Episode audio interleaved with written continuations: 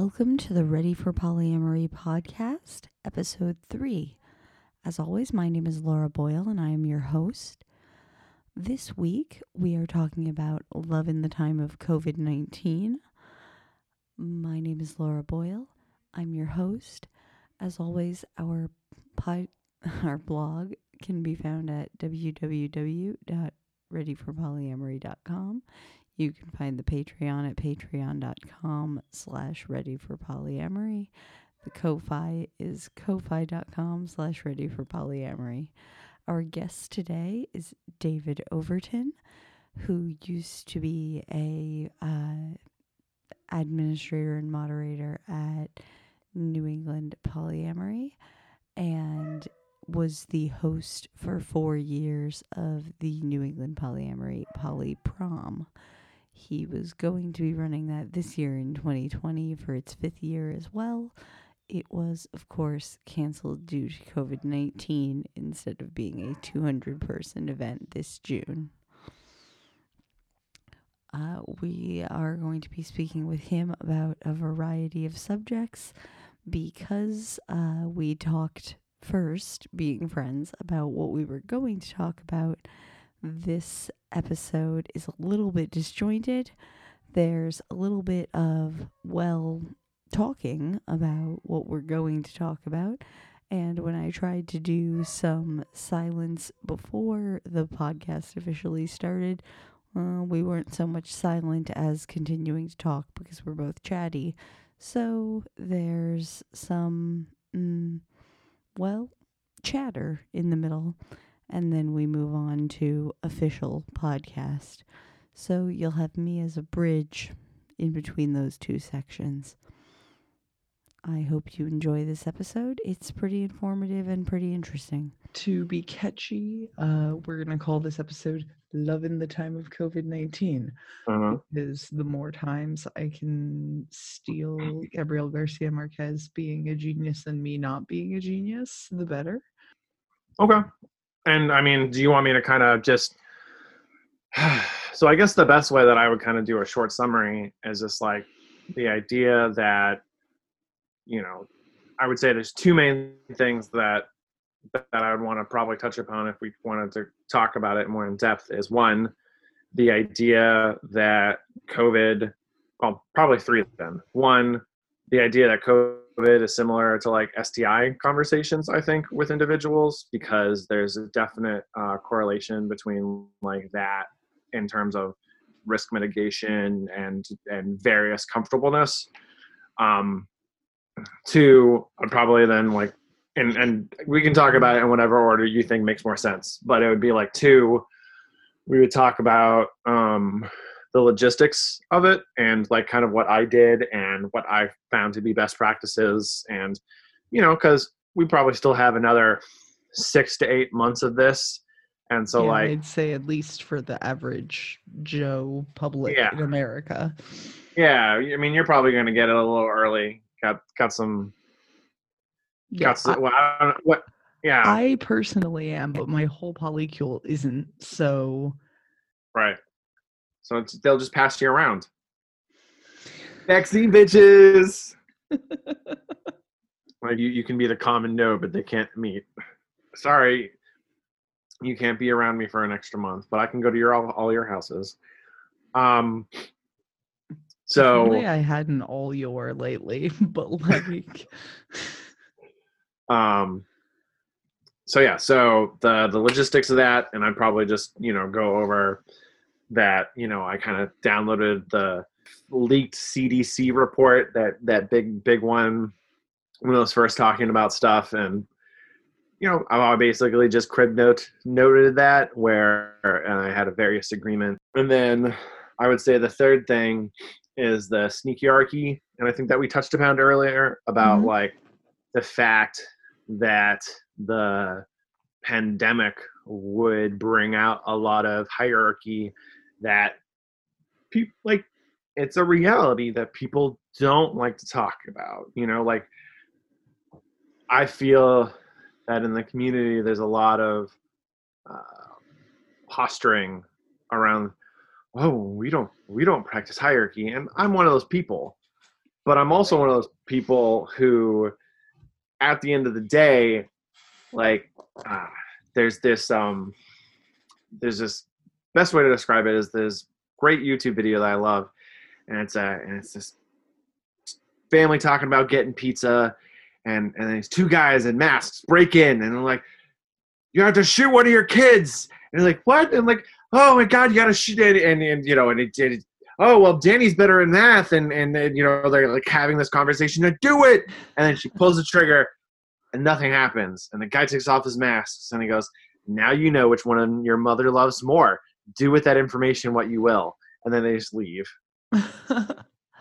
And it's like you know there's that reality that when the shit when the chips hit the floor when the shit hits the fan when when bad shit happens you got to make a choice sometimes and it sucks.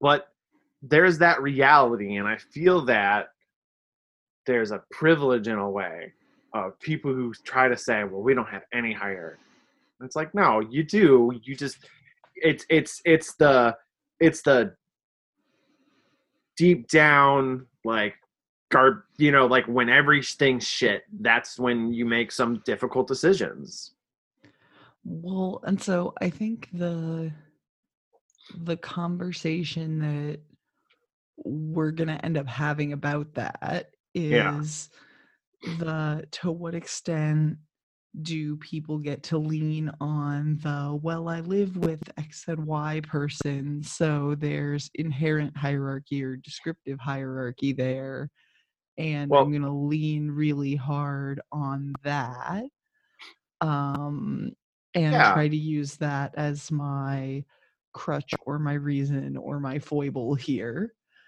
I would, while I don't necessarily always like the people who describe themselves this way, I consider myself a relationship anarchist. Mm-hmm. Um, so, and that's where I would push back on is like, it's the idea of like postmodern aspects of self-defining of a relationship between two individuals and i think that there's the reality of the purpose that you're saying where people fall into a habit they don't really have a full understanding of their agency and autonomy and and being in a relationship and they you know when you couple and rely on monogamous this is how it's done because this is how it's always done. But you've never actually been really told how it's done. You just kind of figure it out from people that you've watched and kind of probably some media mixed in and you kind of you know all of these separate little pieces are are are, are just shit that we make up. We we we there's a zeitgeist of the rules between mm-hmm.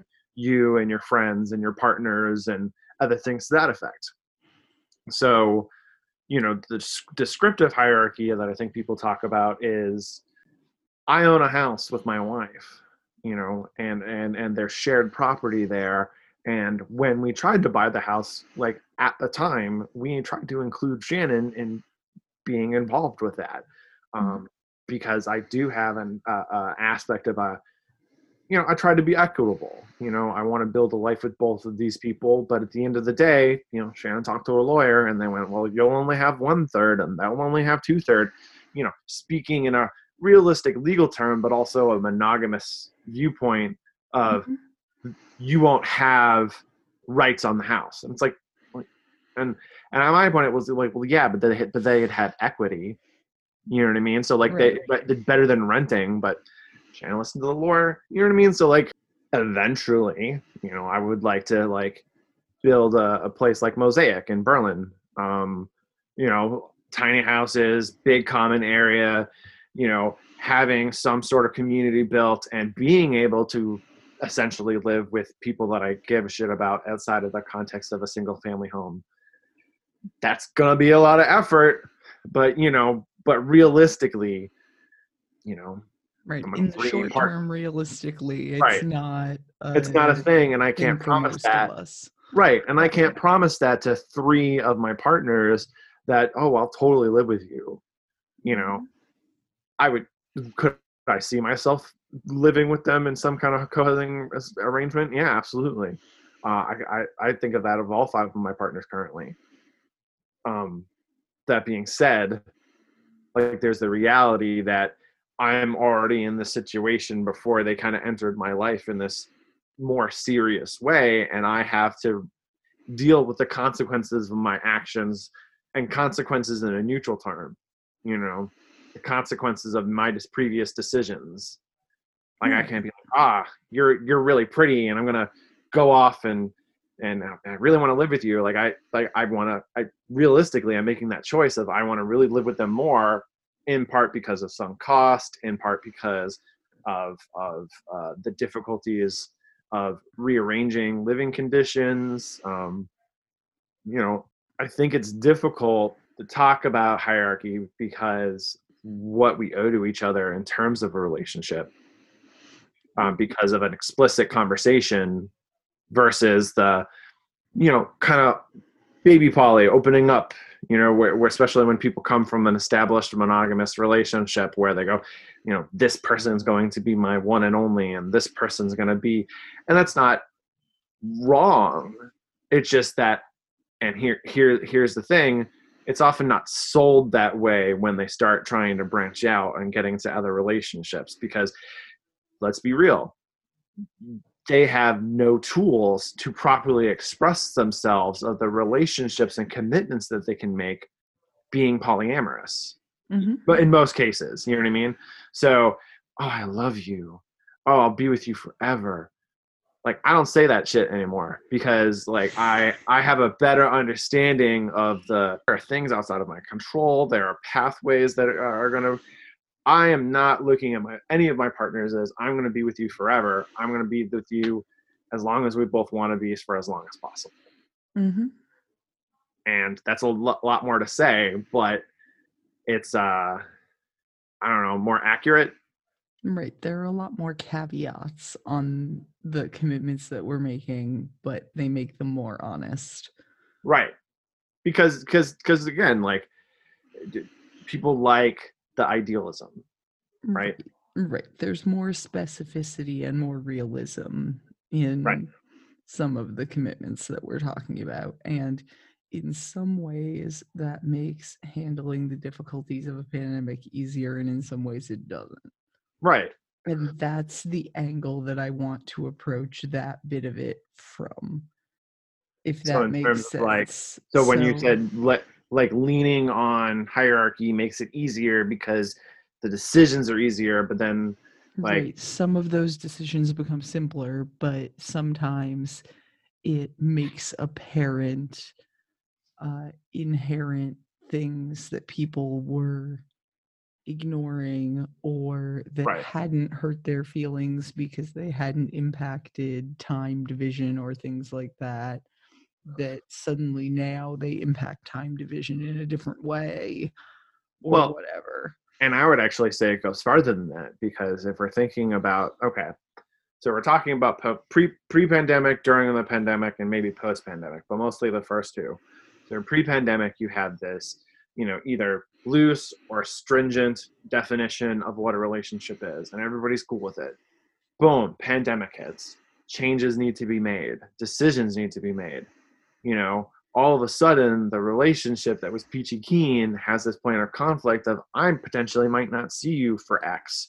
What are we suddenly need to renegotiate X amount of, of dynamics within a relationship. And when we're talking about polyamory, we're talking about that more so. And then if you have hierarchical aspects already in place, suddenly there's a threatening thing there of oh i'm i'm i'm spending more time with my wife because uh, we live together and and you know those things that you said and and mm-hmm. then oh well like now they're getting closer and and and they weren't as close as they used to be and that's a limited resource and i need to be closer so thus instead of what we had before we need to have x amount of video dates or x amount of things and and what if x person isn't good at said activities like i have a partner of mine who I feel like we're just kind of talking about it. So uh, right. if you want to edit edit this edit this in at any point, whatever.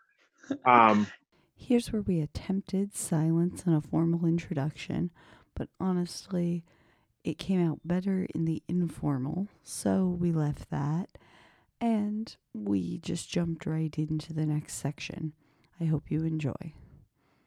and the effect that all of that has had on the dating lives of polyamorous people and on all of our relationships because uh, especially people in larger polycules have had kind of an interesting year of it uh, and i know that as someone who is uh, used to be an organizer of various events in your area and who is still a person in a larger polycule, uh, you were pretty proactive about having those conversations with the people in your network. Right. So I guess my first question would be did you approach this uh, series of events and this sort of set of conversations right away when you heard about all of this? At what point did you and your polycule or uh, network start having these conversations? I'd probably say, just like everybody else, when we thought, oh, it might be only be a couple of weeks, you know that that uh you know i think we kind of had that initial well it'll be a couple weeks it'll be fine like you know we'll write it out. So uh it was definitely a tumultuous conversation because people wanted to start seeing each other um and we really didn't have a full understanding of how bad the virus was uh you know how easily it was coming in contact. I mean i remember people wearing gloves and, and smocks and leaving packages outside for days so the virus would die off of it and then like oh doesn't need that much and but yeah so i would say um, a real serious conversation started happening uh, thankfully around the time where there was rumors that the cdc was going to have some sort of guideline for reopening various states and being able to see people so I got my hands on that as soon as possible because one of my roommates, he was very persistent on wanting to do it based off of science. Uh, and I tasked him with uh, coming up with a guide. Um, I ended up doing it. And we kind of basically crib noted the CDC guidelines around the various phasing, uh, what constitutes the numbers going down, what constitutes them going up, steps to try to basically have various levels of separation from people depending on the numbers that are within your community. I would say, you know, started in March, April, May.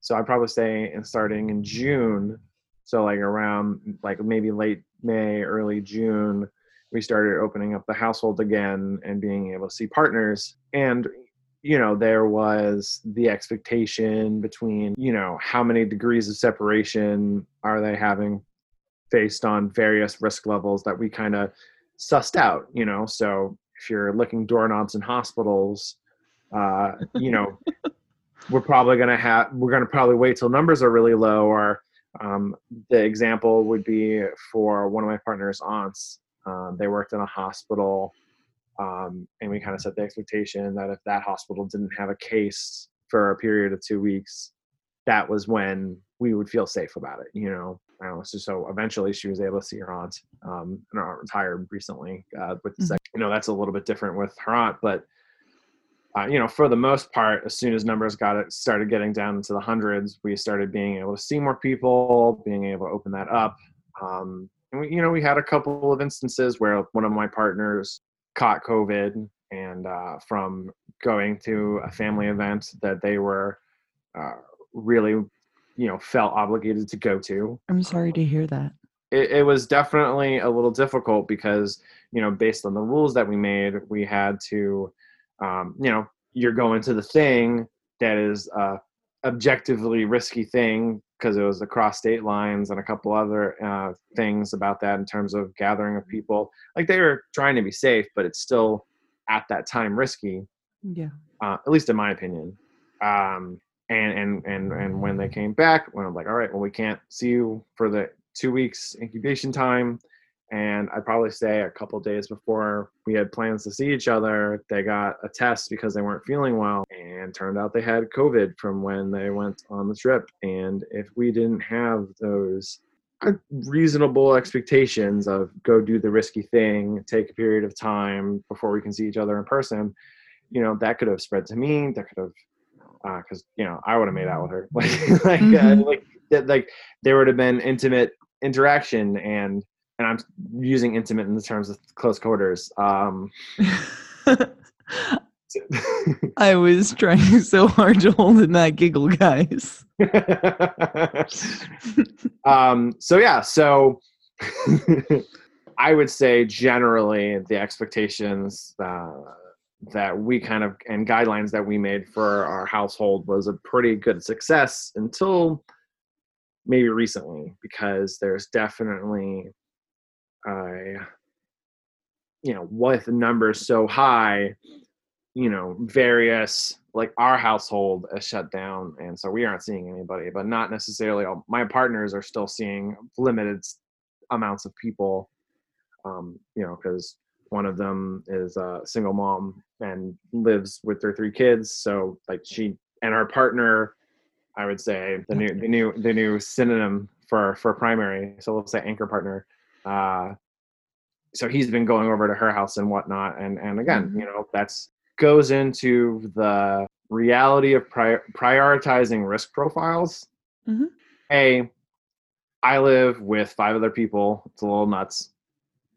And um, they all have various obligations. Um, you know, before we started seriously recording, we were talking about the the separation of different obligations when you pull it apart in terms of relationship anarchy so I have, um, you know, roommate obligations, co-housing obligations. I have, you know, my ownership of my house with my wife. I have, um, you know, relationships. You know, Phil's one of my best friends. Uh, Elizabeth, uh, Elizabeth and Shannon, like they are um, my wife and girlfriend, respectively. Um, you know, I have Shannon's husband, Scott. Uh, so he's a metamor and a, and a roommate. And, you know, there are these various levels of spoken and unspoken obligations and expectations that you have because mm-hmm. there's this chosen dynamic for living together. Mm-hmm. So, for instance, Phil, uh, you know, was the one who pushed for having a more science based and was a little bit more less risk averse. So we had to kind of go to the lowest common denominator more risk averse or less risk averse? Sorry, like less, less yeah. willing to take risks and therefore uh, more risk averse? More risk averse would be adverse to risks. So yes. I think I, so. I, did I say less or more? You said less. Okay, more, more. Yeah. So he's more risk averse than I would say most of the other household. Mm-hmm. And uh, thank you for thanks for that. Um, it's the English major in me. I catch the things. Oh yeah, no, I'm an art major. I I tear apart the English language. It's really bad. Phil being more risk averse, kind of pushed for uh, expectations that we have for our household that are making it difficult for negotiating this six to nine months ago um, yeah, six months ago uh, to now where you know one of my partners um, they're unemployed right now and they literally just go to the grocery store. Is this a person that would be unsafe to come over? You know i don't think so but you know with the expectations that we have in terms of our roommates and the fact that we enjoy living together because i've definitely heard stories of oh yeah i have three roommates and everybody just does what they want and makes me wicked uncomfortable. we're very close, you know, as terms of a household. I'm really lucky, um, and part of that is, you know, being thoughtful to other people's versions of risk and what they, for the most part, you have to go to the lowest common denominator in terms of that. Right, and so having made these agreements, you're not throwing them out the window. And since a lot of them are based on local case numbers and local case numbers are only getting higher, right? You can't say, well, local case numbers are so high, but I personally feel good about my partner. Right. So my partner should be able to come over. Right. Because there's no statistical reason why your partner is the exception. Right. Even though well, and again, that, that depends Logically, on. This particular partner isn't a particularly high risk. She's just kind of an average human. Right, and it's difficult because there's not an exact way to quantify risks. You mm-hmm. know, so for instance, um, you know, if you're working with the public, you know, are are is everybody who's coming into your place of employment wearing masks? Is are are you working with coworkers or the general public? Are your coworkers trustworthy? You know, there are all these right. levels of unknowns and and and risks. Like someone working at a CVS mm-hmm. or or a hospital, you know, or a place that's trafficked often by people who don't feel well. You know, what is the safe number for that and that's difficult to quantify and it's it's a difficult conversation to have and i've had to have it where you know towards the beginning of the fall there was definitely conversations around hey you're taking new job that's in healthcare you know numbers are getting higher like let's have a last hurrah because the numbers are so high. Yeah. And and and the difficulty around well the numbers are so high for the thing that you're going to do but i'm still seeing these other people and the difficult conversations around that because that doesn't feel good. You know even if you know it makes sense and it's logical still doesn't feel great.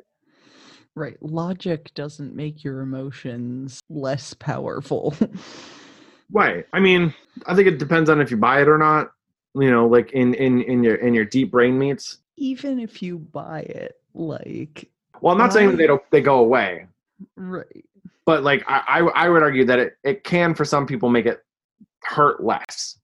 I will accept the premise that it perhaps can for some people Oh right. Well, it's because it's never worked for me. Well, yeah, like, everybody has different realities. Right. So like repeating logical truths enough times can like help me rewire my brain to accept mm. new emotional truths, but only over like months and months and months of time. Ah. And we have barely had enough time this pandemic for me to like start accepting that it exists. Right? So mm. I can immediately logical brain start following CDC guidance, wear masks, do things just out of logic. Right. Emotions doesn't need to have anything to do with it. Right. But being told that then my emotions will go away because of this logic. Oh yeah, no, and, and I apologize if I implied that it's it's easy or or even doable for some people. Um, I think that what's the best way that I could phrase this?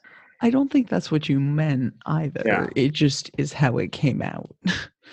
um. So yeah. So the it, and I guess that's that's a really good point in terms of the difficulty of navigating this type of situation too. I would say that one of my partners uh, definitely had um, aversions to changes, um, especially where you know the closing down of the entire house towards the. Um, so we, we had we were planning on having two Halloween parties, one for the children's and one for the adults, and and we had the one for the children's early because oh like we'll have candy, you guys can trick or treat around the house, it'll be great, and that was when it was under a 1000 Mm-hmm. And then that weekend, boom, you know, up.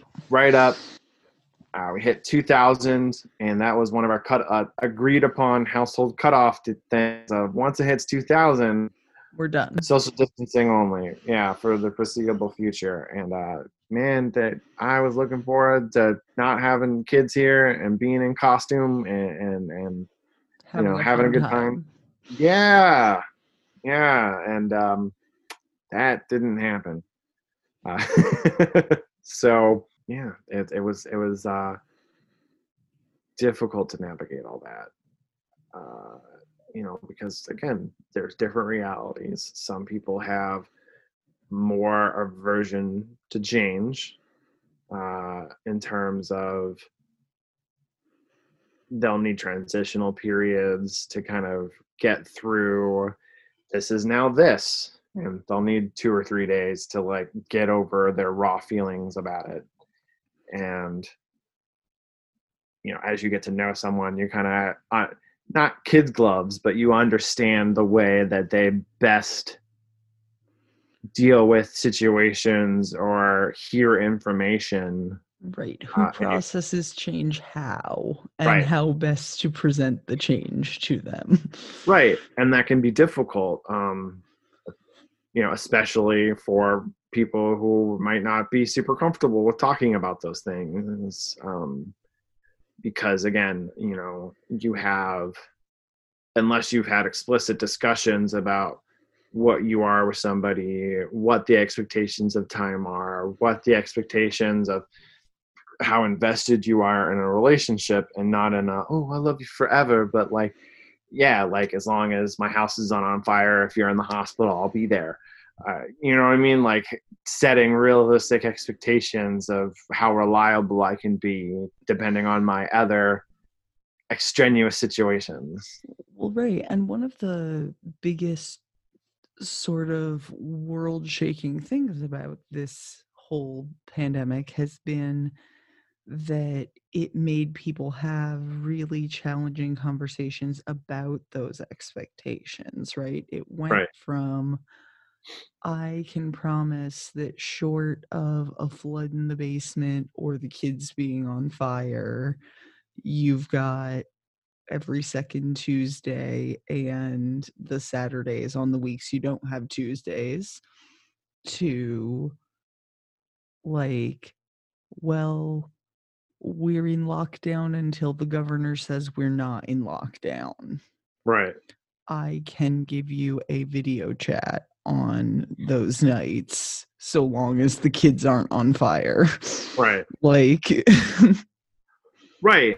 And and again, so there are those those hierarchy um aspects that kind of flood in because of the sudden shifts in dynamics and then there's also the realities of you know there's not an equivalency. Uh, so uh, for instance someone could be very against video chats because they need in-person interaction or their love language is touch and that was a main way that you connected with your partner.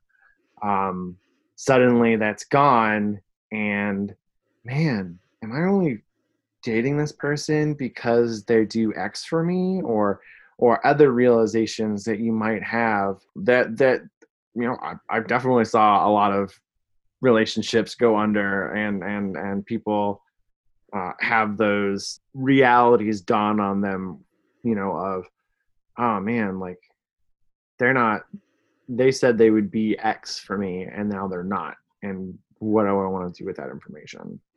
Well right so right now I only have one partner basically because the like super casual thing I had going just as the pandemic hit floundered instantly upon the pandemic hitting. Uh, and when they reopened hospitals for what I'm going to scare quotes as elective surgeries, in the hospital for three weeks, and my partner got to come in for two hours. Right. Of one afternoon, because that's the amount of time that the COVID rates were low enough. The neuro wing has its own ICU, which is separate from the ICUs where they were dealing with COVID patients, and the rates were low enough at the time. The day I went in for that surgery, that it took three weeks to recover from uh, in the hospital. They had 110 electrodes in my head and were recording the whole time. And like, time, yeah. yeah. And so in like a normal year, he'd be like sleeping on a cot.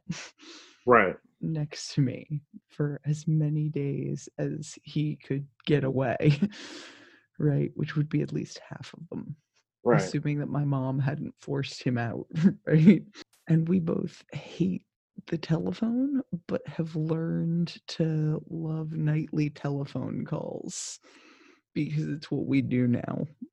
Mm, It's like you're 15 all over again. Well, or as Oh. he or as he put it, it's like we're in a long distance relationship from living 15 minutes apart. Um, well, right. I mean, don't you? There's there's an aspect there of uh, skill development in terms of maybe one of the consequences of, of pandemic poly relationships is um, you know more people being able to shoulder the burden of long distance relationships because they have a lot more of that skill set bit up built up. So that'll be once there's a bunch of nerd cons and poly conventions and oh man they're they're going to be a bunch of more long more long-term long distance relationships because people are going to be better at it Yes. Uh, in 2022, when we can run cons in person again, right uh, we will all be able to maintain the relationships that we start in conversations and pick up play at those conventions. Um, instead of going, it's been a nice life, let's email for two weeks and then never talk again. yeah Um, i mean that'll still happen but that will definitely happen to me because I'm a squirrel in terms of attention span, but like you know, I've learned some new skills. teletherapy is actually uh, an interesting uh, aspect that we wonderful update of this year. I'm so excited to have my therapist by teletherapy. Well, more or less that like I like it's actually something that I've had personal experience with because I haven't seen a therapist since probably uh, junior senior year of high school. Um, so get a therapist, get two if you can. I think I'm good with the one I have, but it, it was it was it was uh, difficult. Um, you know, when I, I I literally had every single one of my partners kind of talk behind my back and co- agree collectively that I needed a therapist. We all Um, need therapists. we all need therapy. Um, but you know, it's uh, man, if you thought finding a therapist as a poly kinky person was hard before, you know, it's even worse doing it during a pandemic. I believe you. Yeah, it was um real hard. Also, The best ones were all on leave or had COVID at some point during this thing. Want to know Right. how I know? because because your therapists were unavailable for a variety of different reasons. At different points during the last year. Well, see, you got some overlap then, right? This one's out, but you got this one. This one's out, but you got the other one now. No, Uh, I use different ones for regular therapy and family therapy uh, by myself and with my co-parents. So different ones were out for different reasons at different points, but it was an interesting year. Um, I'll probably get a little bit of flack for this, but uh, I would say before I had a therapist, I definitely kind of daisy chained my friend networks, and like you know, multi- uh, it went two ways. Like you know, uh, but I definitely I would talk to friends about issues. You know what I mean? And it's just like, okay, you're all the way over here, so you're not interacting with these people. So I need some help processing over here. You know, and various kind of support networks in terms of my communication styles but there is definitely the need to talk with someone with no bias no but you know what i mean not having any kind of uh, interconnectivity because um you know unfortunately i have a lot of overlap in my my polycule and it's just be getting more and more and more complicated. Like two of my partners date each other at least two of them are into each other. Um like one of my partners is also dating my metamor so that's they're both dating me and him and then there's a potential for another thing between those two it's a lot You need a chart. oh i mean i have a chart Right. That's I just, it's an interesting constellation. Yes.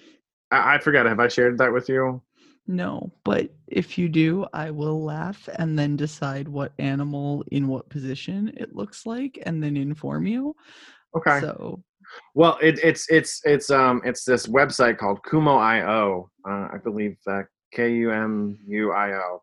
Mm-hmm. Um, or dot io and uh, it's it's it's it's actually like this live chart so it does it it it, it kind of pushes it itself around real time yeah so uh, it's not super it's not the most efficient but it's definitely better than writing it out on piece of paper. And uh, uh, i like it. It's actually one of the ways that i kind of visualized um, the kind of six degrees of kevin bacon of of covid. Uh, you know where you know this person has this risky position over here and this is who they're connected to and where you saw how somebody could catch it and then typhoid mary out to like 30 of you right um and it's it's definitely uh you know very it mirrors sti decisions really well um yeah. you know the idea of the risk in in various activities that people decide to partake in um, versus the comfort of people within those certain circles and the the realities of conflicting agreements that can arise. Mm-hmm. So, for instance, PIV condoms when you're not using them for oral sex or using gloves. Well, right, and even outside of that, taking the me- the metaphor the one step back that relates it back to our discussion, it's because people are like less afraid of that one step back undermining their position. Well, even further back from that, people are less afraid of the social events that you'll be attending that can still be times where you'll pass COVID along. Right. And I think in general, socially, people are a lot less risk averse when it comes to activities where there is still some COVID risk. Right. I mean, we can we can compare for everybody to stay inside forever. I'm not saying like hide in bubbles until 2023. this is not at all. But maybe intention. we maybe we can equate uh, eating inside with orgies. you know, in a in a in a really bad like. Please, by all means, eat inside, but I might not spend time with you uh, because that's a little outside of my risk bubble. Eating I, outside prior to the general public getting vaccinations is unbarriered orgies prior. I mean, let's getting. Well, and yeah, and it depends. Like, do they have really good ventilation? How do you quantify that? Um, you know, you go into the Applebee's and it's outside dining, but all the walls are down for the tent that's outside. That inherently makes it inside outside that's an orgy with some barrier use. ah, okay. I'm glad that we're getting the proper parallels for the listeners. but I mean, while I think we're being cheeky right now, um, I, I it, I don't think it's it's it's unfair to to to to draw those parallels in terms of, um, you know, I can think of a couple people, you know, in the when I was like 2,500 cases daily just a couple weeks ago, and they were posting pictures of themselves eating in bars on, uh, on Facebook, and and you know I was definitely being a little judgy here. I was just like, who the fuck would do that right now? Like what? Like nah, but you know what can I do besides realistically just like well you know while you're besides doing that, going i have my own risk profile and it's not the same as yours right it's and the same thing as choosing not to engage with someone when their risk profile is decidedly different than yours when you sit down to try to negotiate what a sexual encounter would look like. Right. And then and then here's here's here's what we'll bring it all the way around. What is quote unquote your profile based on what you have previously agreed to in various livings or or, relationship settings. So, mm-hmm. you know, I might really want to go to the unbarriered orgy, but based on my previous commitments with other people and saying I will not go do that thing because it would make you uncomfortable. Some people will, who are very pro 100% autonomy would be like, "Oh, that's a rule," and it's like, uh, it's, you know, if if if if I've made a commitment to somebody to not go beyond their stated it's a series of agreements that I've right. made that I'm going to stick to, or not, and and deal with the consequences. Right. If we go back to right now, I have some partners who are very low risk just because they don't see anybody, but the overarching expectation that I set of having, you know, 2,000 people be the top limit of when we're going to have our house open, I, you know, based on decisions that I've made previously, which I thought which were, you know, in my best interest or I negotiated to my best interest, suddenly I'm like, well, shit. Like, I mean, I should have. Right. You assumed if the state was at 2000, that the, or, you know, the area was at 2000, the world would be so terrible. Right. Well, that your partners would all be high risk enough that you need to distance from them. Right. And you're finding that that's not the case. Right. And, um, and now you're sort of like, well, I could kick myself. I'd love to see them. right. But I also need to respect my boundaries with the people that I've made those agreements with. I would say that if I had more hindsight, I would have set additional expectations around definable, acceptable risk levels for seeing people outside of the household if certain conditions were met to try to mm-hmm. you know make that a little bit more open. But then and then one of the benefits of having something that's a little bit more vague is i don't have to have a lot of conversations that are difficult with various partners around well i can see this person but not this person i just now see nobody right. and like it sucks but there's there's there's pros and cons to each kind of uh, variation on how you're going to be dealing with it because it is a little silly that I'm not seeing certain people, but then I don't have to deal with the mental labor of now I have to have this conversation of why I'm defining it this way because of X behavior. It saves the mental and emotional labor of setting all of those expectations uh, in a way that feels equitable to people. Right. Because, like, again, because no when, one's going to agree about those risk profiles probably right right just right. getting your household to agree about those risk profiles would probably be really oh, challenging. oh it was at least a two hour conversation. It was it, well uh, so yeah so we have like everybody in the household besides one person is currently working. One works in an office situation. Uh, me and my meta scott work from home. And my two partners uh, are doing nannying right now, um, in part because they saw the need for people who are leaving the the place the place where they worked, um, you know, leaving the more high risk center environment mm-hmm. and the um, right now, like people who got nannies instead of doing daycares are probably super happy about that. Yeah but it was you know it was uh at least for those two they've tried to also like keep in the expectations of our our household agreement in a way as a as a he, I am a safe nanny because we are doing X to make sure that we are reducing our risk. Yeah.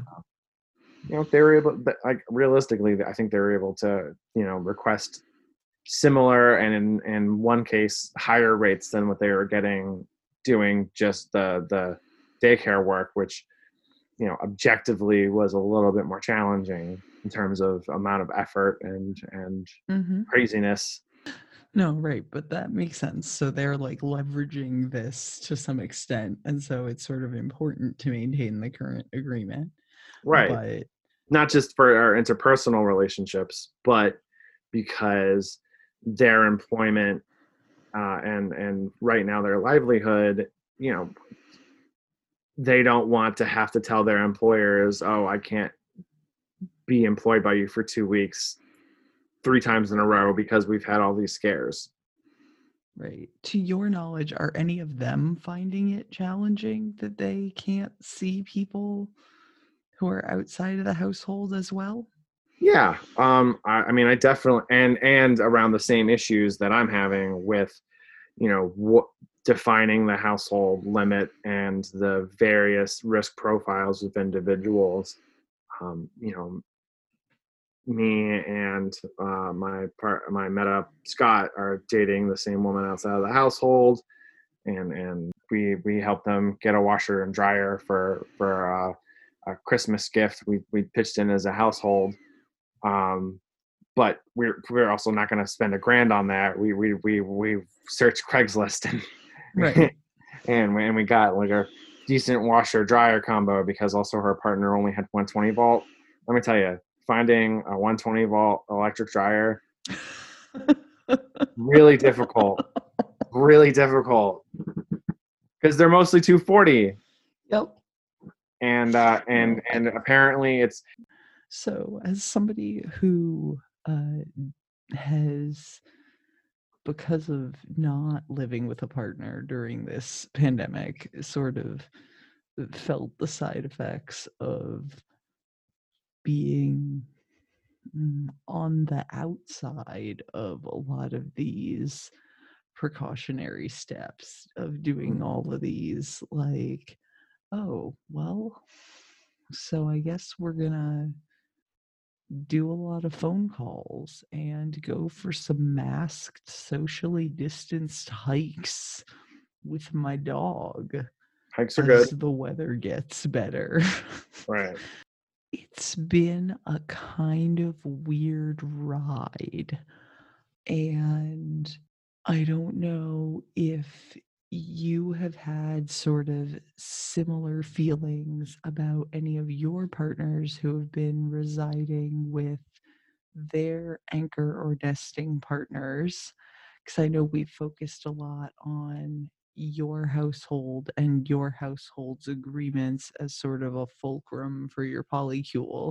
Um, well, uh, yeah. So uh, when my, one of my partners got a job, uh, you know, doing uh, a higher risk activity, you know, it was definitely an aspect of, you know, when we're waited to take a different job, you know, uh, they weighed the options of being able to see me versus the hope of potential benefits of taking the job you know getting off unemployment. Um, for my partner particularly it was getting certain types of experience that they uh, have been looking for. Um, you know so it, it was it was definitely the right call based on the information that they had available. Um, but it was still a choice and i could i could choose to act um, poorly about it, or I could try to act with empathy and and to have the understanding of I'm not always going to come first. Uh, mm-hmm. You know, I and I think it's a little bit easier. Um, and at least this is how I framed it for myself. It's a little bit easier because I know it's not going to be permanent, or at least I have a good feeling that's not going to be permanent. Yeah, I think now we pretty much all know that it's not going to be permanent because we've now had one vaccine approved and one is currently under consideration. Events. I miss those. yeah, I think everybody misses other humans' faces and even the faces of humans who we don't actually miss that much. Like, I miss acquaintances in bars. Right. like, man, I did, yeah, like, yeah, yeah, that's a really good point. I definitely I miss holding a Coke in a cup with a straw and a garnish and people asking me what's in it right. and lying like because it's not that I don't drink as a policy. Mhm. It's that I'm not drinking right now because medical reasons. Right. And so I go, oh, here, let me have that mocktail or that soda with a garnish. and like, that's all fine. But people are such assholes at events when you admit that you're just drinking a soda. I Mm. don't know why, but they are. you're not This on is- their level, man. This is true whether or not you're organizing the event. Right. And So how dare you be sober at an event you're running and responsible for? how dare you be responsible enough to drink nothing or only one beer at an event that you're running? Uh, on my quest to be a smart whore instead of a dumb whore, um, I'm going to try to, uh, you know, get to know someone for three to six months and, and have a better understanding of where they're at for a variety of different vector points before I'm fucking around with them. I'm sorry that I'm laughing so hard. It's just that the last time I recorded with someone, they kept referring to themselves as a slutty slut. And then today Right. you keep using, you know, I'm just, I'm trying to be a smart whore instead of a dumb whore. Yeah. I'm on a quest. A quest for enlightenment of who I should fuck around with. Too. I can't. Sorry.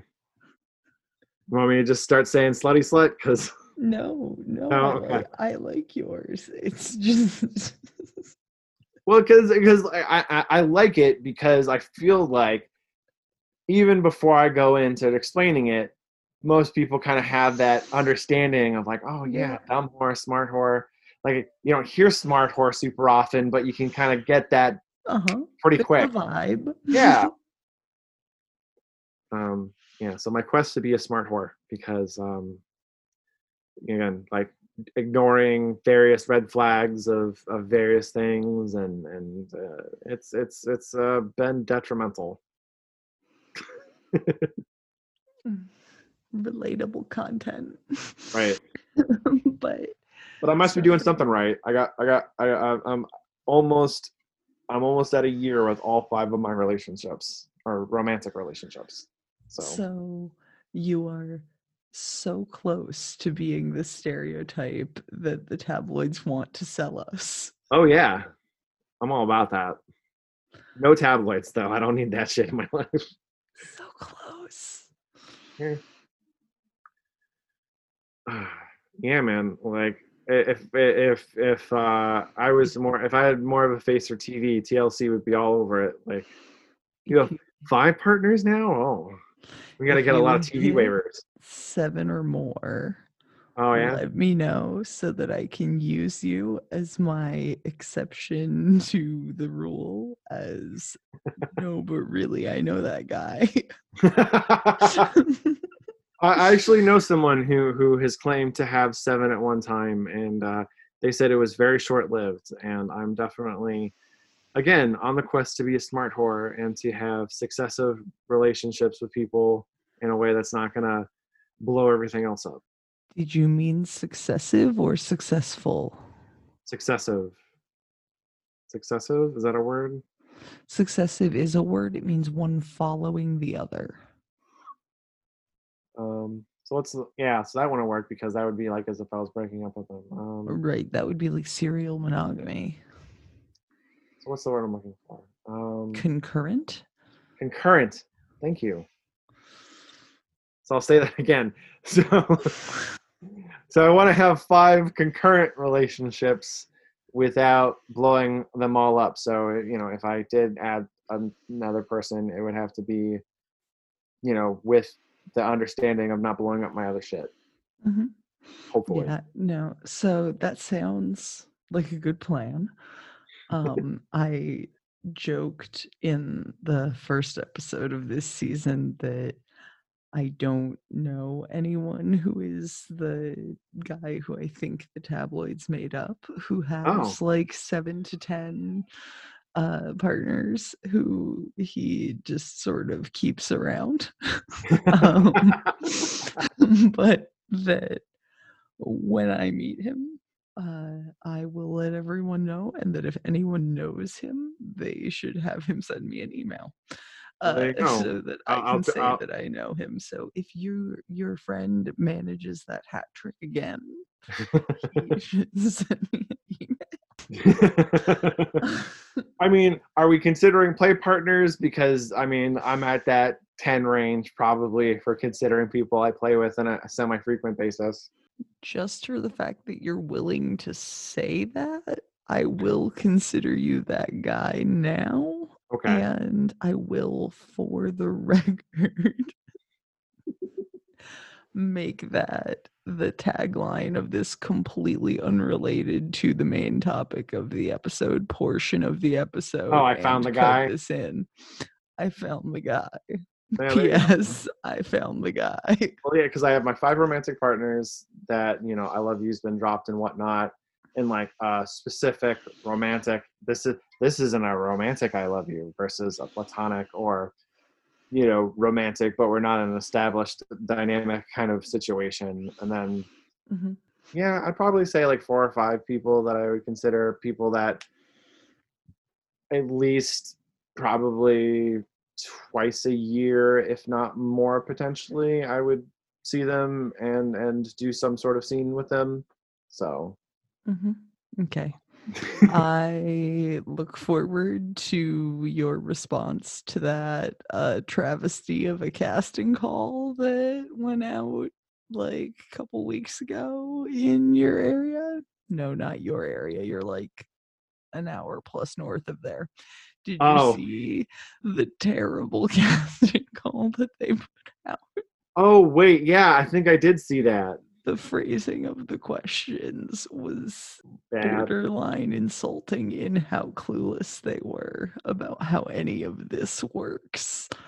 Um, oh, yeah. Somebody somebody just did no research before trying to figure out what they were going to ask about how a polyamory worked. Well, I mean, maybe they watched that one thing on Showtime and like, ah, we can do our own version of this. Um, Maybe I'm gonna continue to make fun of that thing on Showtime later this season. If you didn't listen to last season's takedown of the first three episodes of that thing on Showtime, please go back and listen. It's great. We had a lot of fun. so, we'd like to thank David Overton for joining us for that discussion of the effects of COVID 19 on polyamorous relationships polycules and individual relationships within them. And also, uh, of course, as always, we'd like to thank Vince Conaway for our intro and outro music. You can find him at www.vinceconaway.com, which is linked in the show notes. Um, you can find our blog at www.readyforpolyamory.com and the Patreon and the Ko-Fi will be linked in the show notes if you feel moved to support the podcast or the blog. Thank you for listening. Have a wonderful week. Another episode of the podcast will be up next Saturday. Next week's episode is going to be on the relationship escalator and different ways to indicate whether or not a relationship is working.